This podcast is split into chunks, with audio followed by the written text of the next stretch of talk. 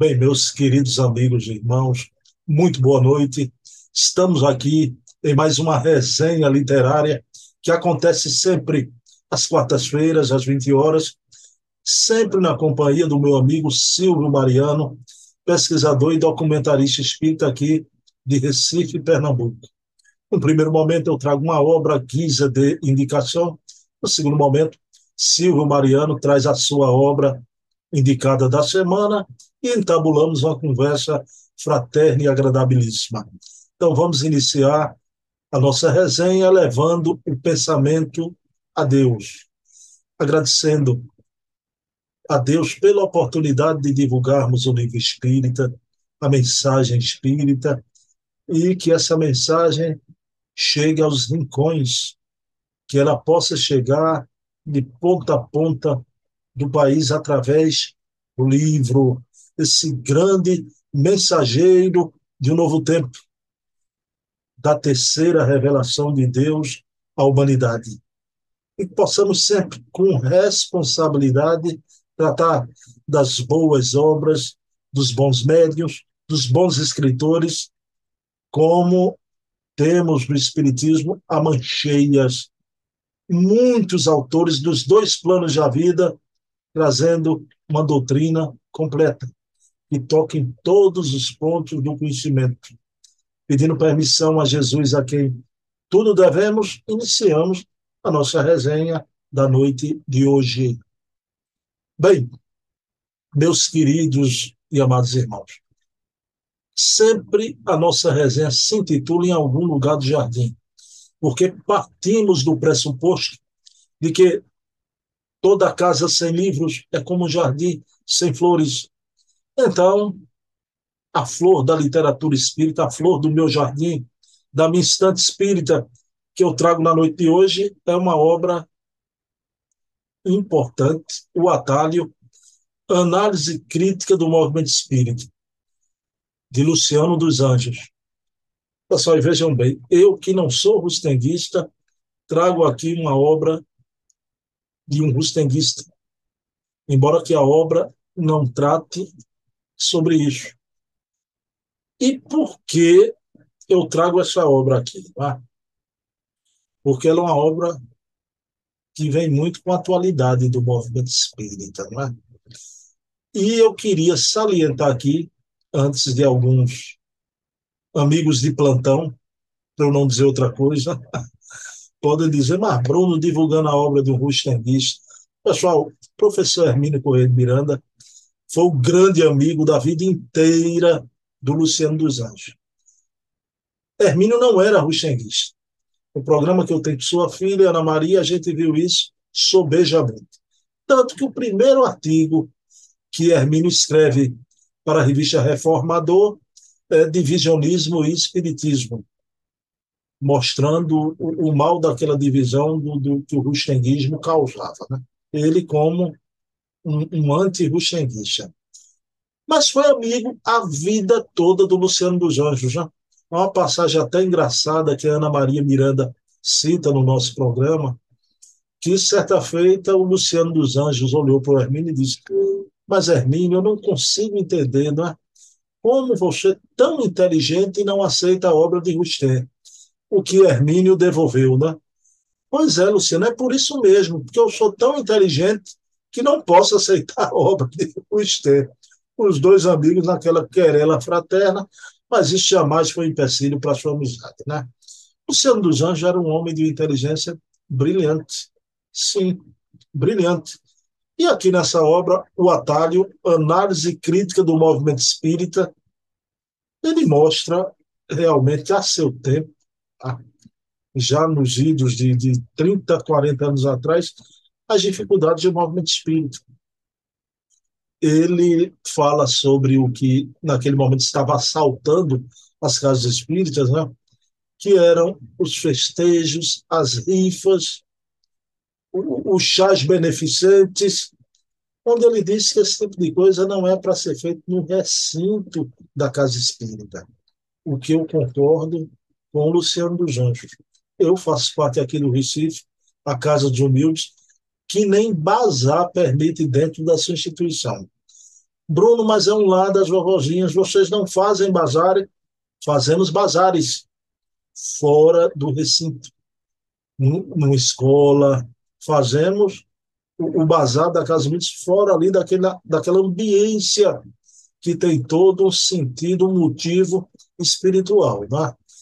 E ele fala até de festejos em casa espírita, que ele tomou conhecimento que até a bebida adentrava. Tá? Mas as considerações maravilhosas do Luciano é do ponto de vista doutrinário, né? essa coisa do rigorismo de certos kardecistas, que nem Kardec era assim, hoje a gente sabe, né? Hoje é uma maravilha esses documentos que estão surgindo aí, porque nem Kardec era assim. Tá? Então, daquela coisa de não se aceita nada e lança uma metralhadora, segundo Luciano dos Anjos, para uma obra inigualável, que é a obra do Espírito André Luiz, ou a obra do Emmanuel, taxando-a de religiosista. E ele dá um depoimento aqui maravilhoso na questão de que o Divaldo foi acusado de plágio. Ele tem até outra obra somente sobre isso, né? As mensagens co tracinho piadas do Divaldo, né?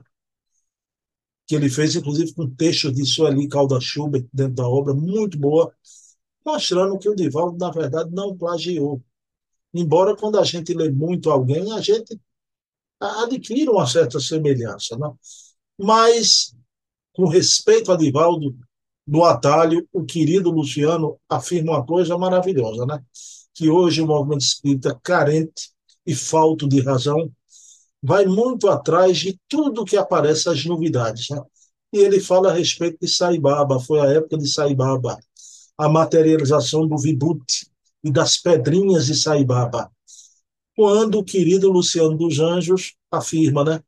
Que uma palestra de Divaldo vale mais do que mil pedrinhas do Saibaba indiano, né? Vejam bem. Mas porque só se falava no Vibhuti, né? aquela fumacinha das materializações de Saibaba, o próprio Divaldo, em outro momento, elogiou Saibaba não por isso, mas pela sua obra de educação na Índia. Mas a, a afirmativa dele está corretíssima, né?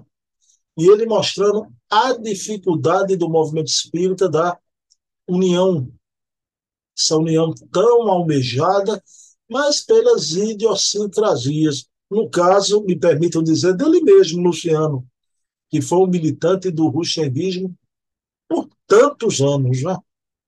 Então, ele mostra as tarefas mediúnicas, né? quando ele fala sobre a fábrica de médios, isso é uma realidade aqui no Nordeste do Brasil, o, o, né? Luciano parecia que estava vivendo aqui, né? A, a, fábrica de médios, né? Então, de ponta a ponta do país. Então, é uma obra importante, sim, o atalho, onde você vai concordar com as coisas e não vai concordar com outras coisas, como deve ser. Não é uma obra mediúnica, é um trabalhador valoroso, teve o seu valor, mas no devido tempo. Né? E depois que ele passou, a gente deve analisar sua trajetória.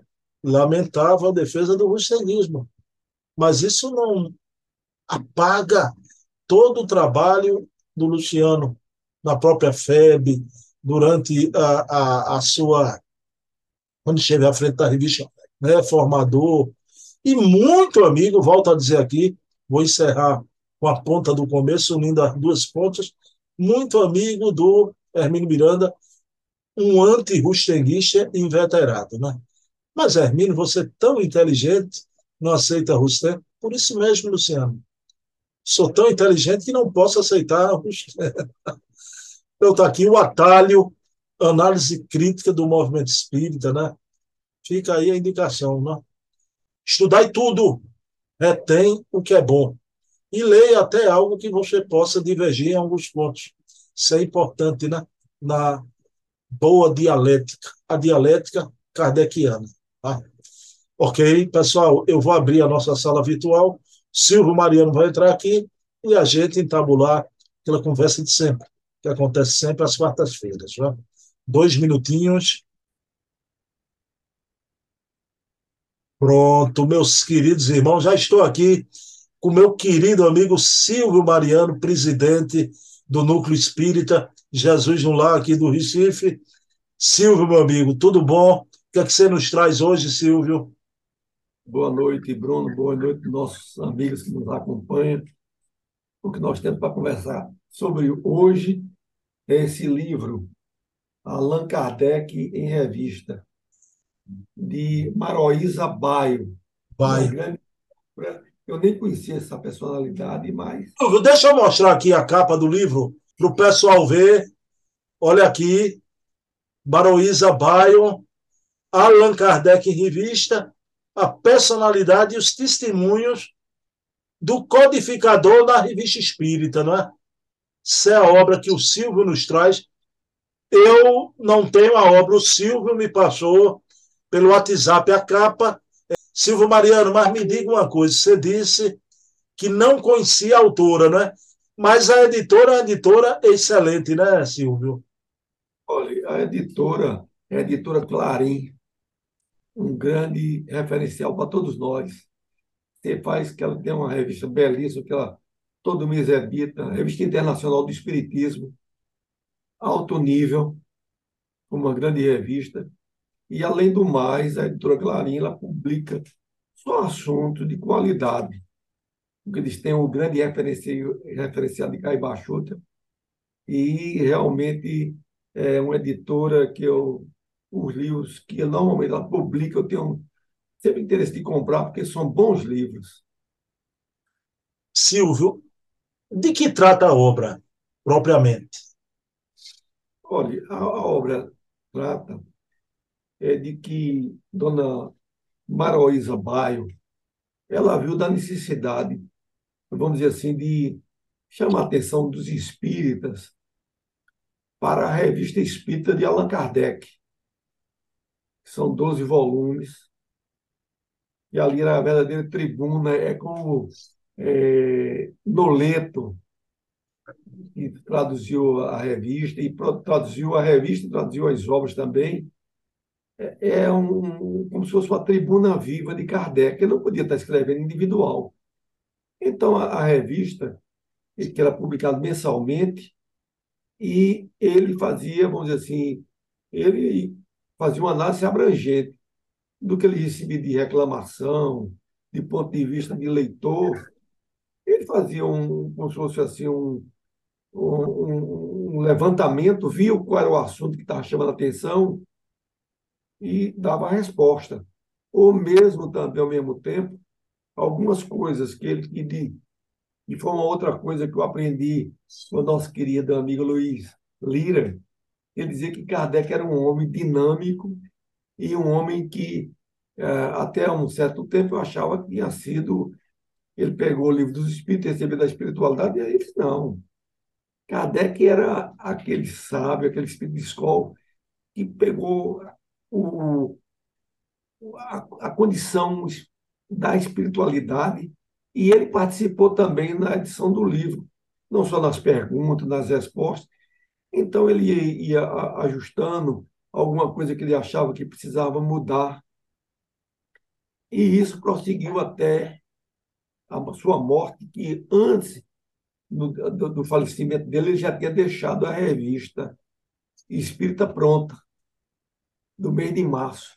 Então, é, o que acontece? Durante muitos anos, isso já comentei com você, se comentava que eu tinha comprado há mais de 40 anos a revista Espírita. Não via ninguém no movimento falar, não via ninguém. Quando chegava até alguns amigos aqui da Federação Pernambucana conversa, não, isso é, não tem muito significado, não. O importante é a qualificação. Eu, como um, um bom brasileiro e não é chegado só que as coisas rápidas, tinha as revistas, mas não, não, não procurava fazer a leitura. Então, com o passar do tempo, foi que eu vi a grandeza dessa revista. E essa senhora, Maroísa Baio, ela escrevia é, sempre artigos é, baseado na revista e publicava lá na editora Clarim. E depois ela condensou esses artigos também ela escrevia para um, uma outra instituição que ela participava, porque era uma maneira de chamar a atenção do leitor para que despertasse para adquirir a revista Espírita e ler a revista Espírita no todo. Então, praticamente, esse livro tem 250 páginas.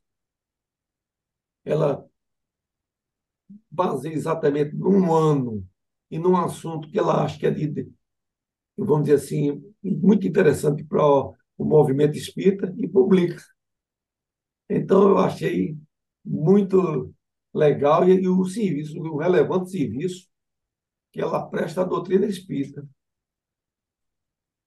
Silvio, você se lembra daquele episódio de Obras Póstumas, que Kardec fala nos falsos amigos, nos falsos espíritas, até dentro da Sociedade Parisiense de Estudos Espíritas, não é? Me diga uma coisa, nessa obra de, da editora Clarim, ele aborda isso também? Olha, aborda. E ele já vinha recebendo acusações que provinham da igreja, da imprensa e de intelectuais diversos. Além delas, começaram a surgir críticas de parte de falsas espíritas. É aquele, aqueles, aqueles espíritas que nós já, que Kardec também analisa, que são os dissidentes. Um, certamente eu vi um comentário de um cidadão que perdeu, dizendo que perdeu 20 anos no Espiritismo, que tinha deixado abandonado o Espiritismo. Ele já foi, a, devia ter ido há mais tempo, porque a pessoa que vê e a pessoa não tinha vinculação nenhuma, a pessoa só tinha interesse, talvez outros interesses, e não encontrou no Espiritismo é, esses interesses de ordem pessoal, porque o Espiritismo é uma doutrina séria, é um tesouro que Deus deu através de é, através de Kardec, tanto é que está sendo lançado, foi lançado agora pela FEB, é, Kardec, uma dádiva, agora pela FEB, foi lançado, comprei até esse livro ontem, foi lançado agora semana passada. Então, Kardec era um espírito de escola, muito pouco compreendido no meio espírita. Porque o pessoal ainda, você sabe muito bem, Bruno, o pessoal pensa que espiritismo é comunicação de espírito. Então, vai para o médio, toma passe e água fluidificada. E deixa exatamente a grande bagagem que é através da leitura, e você é passando. E nós temos a obrigação de cada vez mais mostrar isso àqueles que chegam nas nossas casas, do que é a verdadeira grandeza do Espiritismo, que você já vem fazendo aí na casa dos, dos humildes, as palestras, eh, seu blog, e, e não só o seu, mas como outros blogueiros espíritas do Brasil, que tem grande responsabilidade. Mas você veja que na, na maioria, é, maioria é, eu vejo até na própria nossa instituição, que às vezes a pessoa não se interessa de comprar um livro, nem o livro dos espíritos para ler. Ele acha, é feito igrejismo ele, ele vai lá naquele dia, assiste uma palestra, uma água purificada, passa e já está tudo resolvido. E não vê a grandeza do que, é que o Espiritismo representa. Então, isso, é, no caso aqui, porque é aquela parte de, de obras póstumas, já fazia referência. Porque o, a, os maiores inimigos do Espiritismo não é de fora, não. É de dentro do Espiritismo. Assim, os duvidadeiros, os que acham que são a intelectualidade, tudo isso, não precisa nada disso. O que precisa é pegar o bom senso, como, como Flammarion disse que Kardec era o bom senso encarnado. Então, pegar essas informações e tocando para frente. Não é isso? E cumprindo com o dever. E todos nós temos o nosso dever para conosco e para com o Espiritismo, e que amanhã seremos cobrados. Né? Silvio, você falando sobre essas coisas todas, né? E Kardec a seu tempo, né?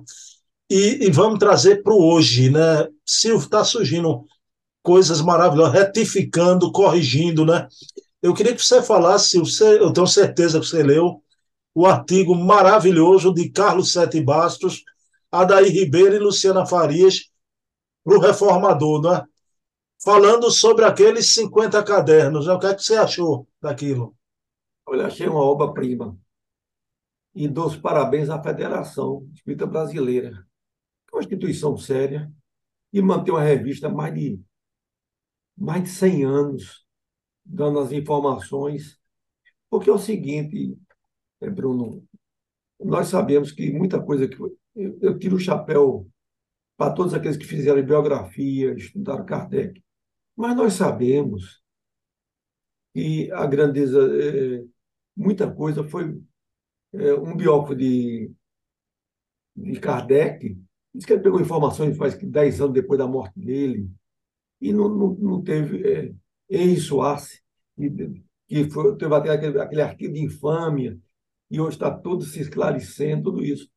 Então, eu comprei essa ideia, como todo da, da minha geração, de que daqui um cidadão veio de uma ilha da Martinica e que levou as fileiras médias, que pegou 50 cadernos e que foi isso, tá, isso foi visto até no filme de Kardec.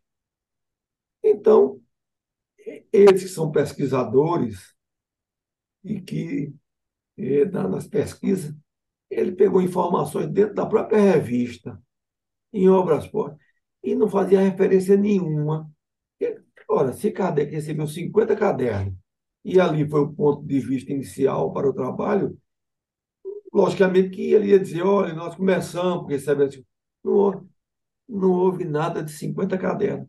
Então vem agora a Federação Brasileira em, bom, em, em, em boa, época, em boa época e no tempo certo e diz, não, não houve 50 cadernos, porque foram, foram feitos por pesquisadores idôneos e que tem aquelas informações seguras. E, rapaz, não, não há motivo nenhum para ninguém ficar, achar. Eu, eu posso ter uma opinião hoje, e amanhã alguém mostra que eu estou errado, eu corrijo conforme Kardec dizia. Se a ciência mostrar que o Espiritismo está errado nesse ponto, deixa esse ponto segue a ciência. Para não chegar a ter o ridículo de que muitas religiões se, é, se mantinham numa ideia fixa e hoje chega à beira do ridículo. Ela teve que corrigir depois de quanto, quanto tempo? É que diga isso no campo da astronomia. Eu gosto muito e vibro e tudo isso.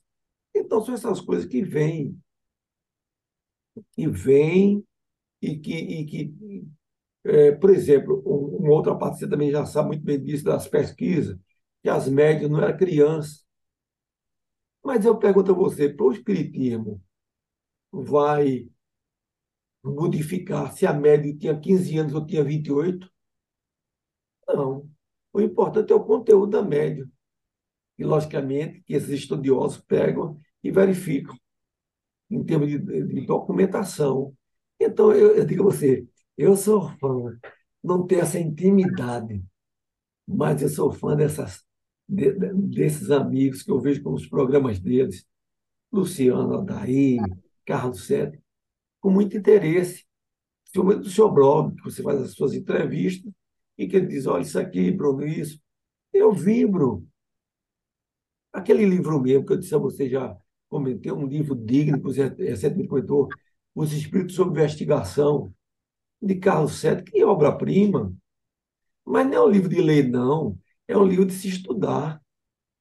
Não é? E que Sim. cada vez mais. Não é? Você falou sobre a FEB, né? Mas uma figura também que a gente tem que tirar o chapéu. Veja bem, ele convidou Leonardo Marmo, hoje é um articulista né, da Reformador. Então, abre a revista para esses grandes pesquisadores o Evandro Noleto Bezerra faz um trabalho também fantástico, né? Traduziu a revista espírita, né?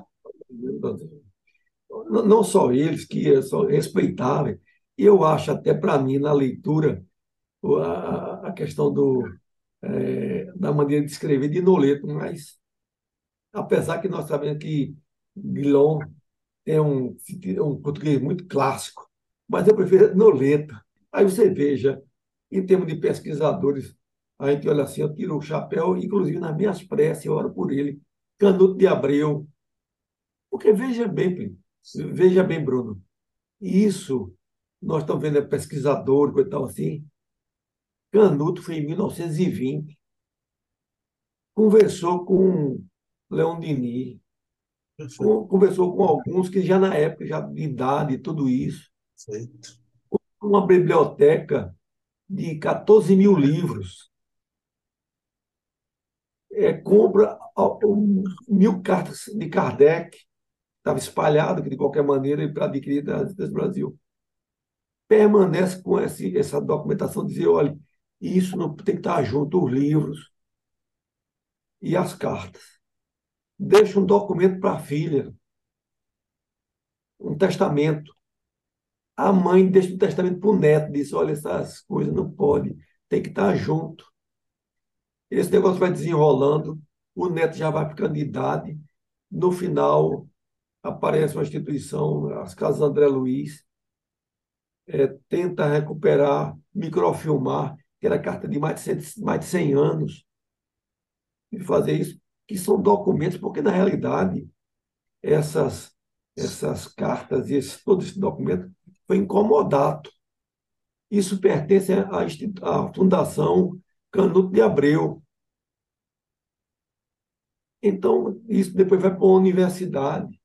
Junto esses outros pesquisadores, manda outros documentos que eles adquiriram no fechamento da livraria Le Marie, cassete basta daí, compram, produz um, museu, manda essa mesma documentação para a Universidade Federal, coloca numa plataforma altamente, eh, vamos dizer assim, moderna, que foi baseada não sei se foi até numa, numa plataforma que tem na Inglaterra, e onde tem as obras de Isaac Newton, mas é, é, um, é um novo caminhar. A gente sabe que, que isso não é por leigo, mas para aqueles estudiosos, porque a doutrina espírita ela está entrando na universidade, tem que entrar no respeito, pelo menos no respeito da universidade, porque o que Kardec escreveu, o que ele fez, um, um homem que levou uma vida e, e, teve uma vida curta dentro do Espiritismo, pouco mais de 15 ou 20 anos, e o que escreveu, de obras, e está aí esse tempo todinho, já vai 160 anos. Pode ter um ponto que tem, tem que se ajustar. Naquela época, a ciência era outra. Recentemente eu vi um, um documentário falando já sobre Darwin, sobre a teoria da evolução. Então, lógico que a ciência avançou, alguns pontos que ele pensava tem que se atualizar. Mas Kardec ainda temos muito que estudar mesmo o leigo, para saber o que é o Espiritismo, conforme o próprio Herculano Pires disse, que o Espiritismo é esse grande desconhecido. É um grande desconhecido. Você vê nas nossas casas, é, com tanta com, com tanto, tanto lutar. Por exemplo, eu digo isso, eu fico agradecido. Eu, eu peguei um, uma pessoa feita Alfredo Azevedo, um homem estudioso, que me incutiu o estudo. Depois eu pego um, um, um outro amigo que também era estudioso, doutor Pinheiro Ramos, que eu só vivia, e amo o sebo. Então, hoje eu tenho um, uma pessoa que ele está muito ocupado, mas Luiz Lira, e me deu um grande respaldo de informações pega um carro 7 e me amplia, uma daí, tem a, a Luciana que amplia mais ainda, tem aquele rapaz que é de obras clássicas, que é seu amigo, que, que é, tem, tem um blog dele aí. Vanderlei. Vanderlei. Das clássicas. É, né? Então, essas pessoas, a gente só tem que agradecer a Deus porque ele vai entrando no nosso caminho e vai ampliando. E eu sou uma pessoa, diga você, eu em cinco, em, em, em três anos, eu dei uma guinada depois da pandemia da Covid. A Covid foi traumática para todos nós, para casa espírita, mas eu aprendi muito e através dessas informações da internet abriu horizontes, horizontes de tal maneira que ninguém pode mais voltar atrás, não. Você, você veja o que tem se publicado, o cuidado, é, e, informações. Agora mesmo, é, ontem eu adquiri uma obra que está chegando de, de Walter Pereira Franco, de Viana de Carvalho, esse grande orador, o maior orador espírita do Brasil, inventado pela Leal, que de volta lançando agora no dia do aniversário dele, dia 6. Então é isso, rapaz. A gente tem que ter essa visão, ter esse entendimento. Fico agradecido que você é um outro amigo que apareceu na minha vida já há bastante tempo, mas que deu essa oportunidade. Porque você vê nas pequenas conversas é, lá de Jesus no lar, você vai e me convida. É ao contrário, ao contrário. Você que me dá essa oportunidade, meu amigo, né? Porque muita coisa que eu não sabia também, eu passei a saber por causa de Silvio Mariano. Muita coisa. Vai, somando, vai vendo, vai tirando outros conceitos e, e vai tenta estudar mais. Eu só vivo cobrando a, a Luiz Lira é um livro que ele ficou de fazer do livro dos médios, eles que estavam ocupados com o doutoramento dele, e que eu quero que ali é aquele livrinho dele, ele faz sobre as, a, a, edição do livro dos Espíritos, as várias edições, é uma obra-prima, rapaz. É um tesouro que eu não. O Lira, o Lira realmente ele está sem tempo para nada. Estuda de madrugada, entra pela madrugada. Ele disse, ele disse. Silvio Mariano, você vai fazer uma pressa. Eu só quero dizer uma coisa: que em matéria de pesquisa, de interesse, de mergulhar na história, não é? Silvio Mariano também não deve a nada. Silvio faz isso há muito tempo. Há 30 anos eu não via.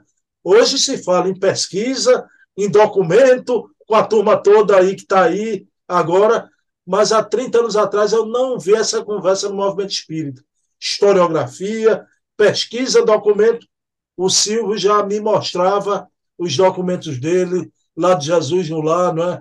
E vou dizer até uma coisa: você me despertou muito mais para isso do que o pessoal que vem depois. Claro que eles têm recursos, trazem do exterior as coisas, né? Mas o gosto pela pesquisa, Silvio Mariano, Faça a prece, Silvio Maria. Então, vamos elevar nosso, nosso pensamento a Deus para que Ele nos ilumine, nos proteja. Proteja também a todos nós, a humanidade. E cada uma que tem sua religião faça da sua religião um tesouro e um bem de servir ao próximo. A verdade, o Espiritismo alarga a nossa mente, mas todas as religiões são necessárias à humanidade. E que Maria Santíssima derrame a bênção sobre todos nós, principalmente nesse mês de maio, no mês mariano, no mês dedicado a ela, e que ela também nos abençoe hoje e sempre, que assim seja. Bem, pessoal, próxima quarta, 20 horas, eu e Silvio Mariano, trazendo aqui essas obras maravilhosas, né? Quero dedicar esse programa à minha mãe, Eva Tavares. Mamãe, te amo, como sempre, e sinto a tua inspiração constante. Silvio, para a semana tem o nosso programa, e para a semana eu estou aí no Jesus no Lar. Aí vou chegar cedo, e a gente vai sentar num banco daquele e a conversa vai pela madrugada depois, já. A Messi, a gente ainda está lá no Jesus no Lar. Silvio, até para semana, amigo, viu? Semana.